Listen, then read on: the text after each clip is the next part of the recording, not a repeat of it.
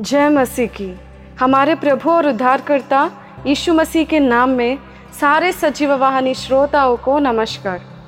आज के दिन हमारे ध्यान करने का विषय, झूठे मार्गों से नफरत कैसे करें? हम कई बार वचन में सुनते हैं कि यह लोग हमें बोलते हैं कि तू झूठे मार्ग, जो मार्ग परमेश्वर के लिए अपवित्र हैं, उनसे तो दूर हट। ऐसी आज्ञा हमें मिलती है, पर हम कैसे हटें? हम कैसे नफरत करें जो मार्ग परमेश्वर की इच्छा के अनुसार नहीं है? हमें अपनी सोच, अपनी ही समझ, हमारे ही अपने मार्ग मीठे लगते हैं। और जब हम इस समझ में रहते हैं कि ये मार्ग गलत है, ये मार्ग सही नहीं है, फिर भी हम क्या करते हैं?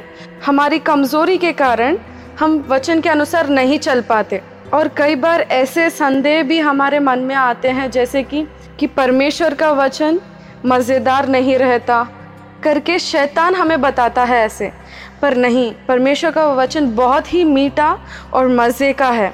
अगर हम देखें भजन संहिता 119 उसमें 103 का पद, तेरे वचन मुझको कैसे मीठे लगते हैं? वे मेरे मुँह में मधु से भी मीठे हैं। हालेलुया। क्या है? परमेश्वर के वचन मधु से भी मीठे हैं। तो आपके मन में ऐसा कोई संदेह है कि परमेश्वर के वचन उतना मज़े के नहीं है, उतना मीठा नहीं है?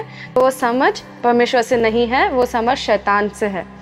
तो देखिए, इसके बाद के पद में अगर हम देखें 104 का पद, तेरे उपदेशों के कारण मैं समझदार हो जाता हूँ। इसलिए मैं सब मिथ्या मार्ग से भय रखता हूँ।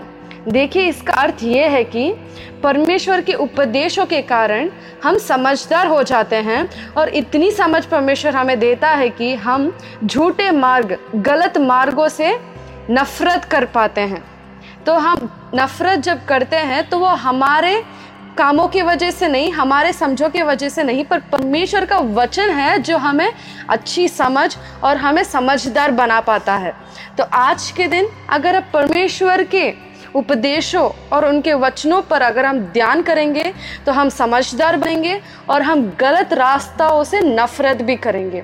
परमेश्वर का वचन इतना सामर्थ्य रखता है कि वो हमें एक नफरत लेके आता है हमारे अंदर। उस गलत मार्ग को जब भी हम देखते हैं, उसमें हमें क्या आशा नहीं रहती, पर हम उसे नफरत करके, उसे दूर हटते हैं और हम परमेश्वर के लिए पवित्र ज़िंदगी जीते हैं इस दुनिया में।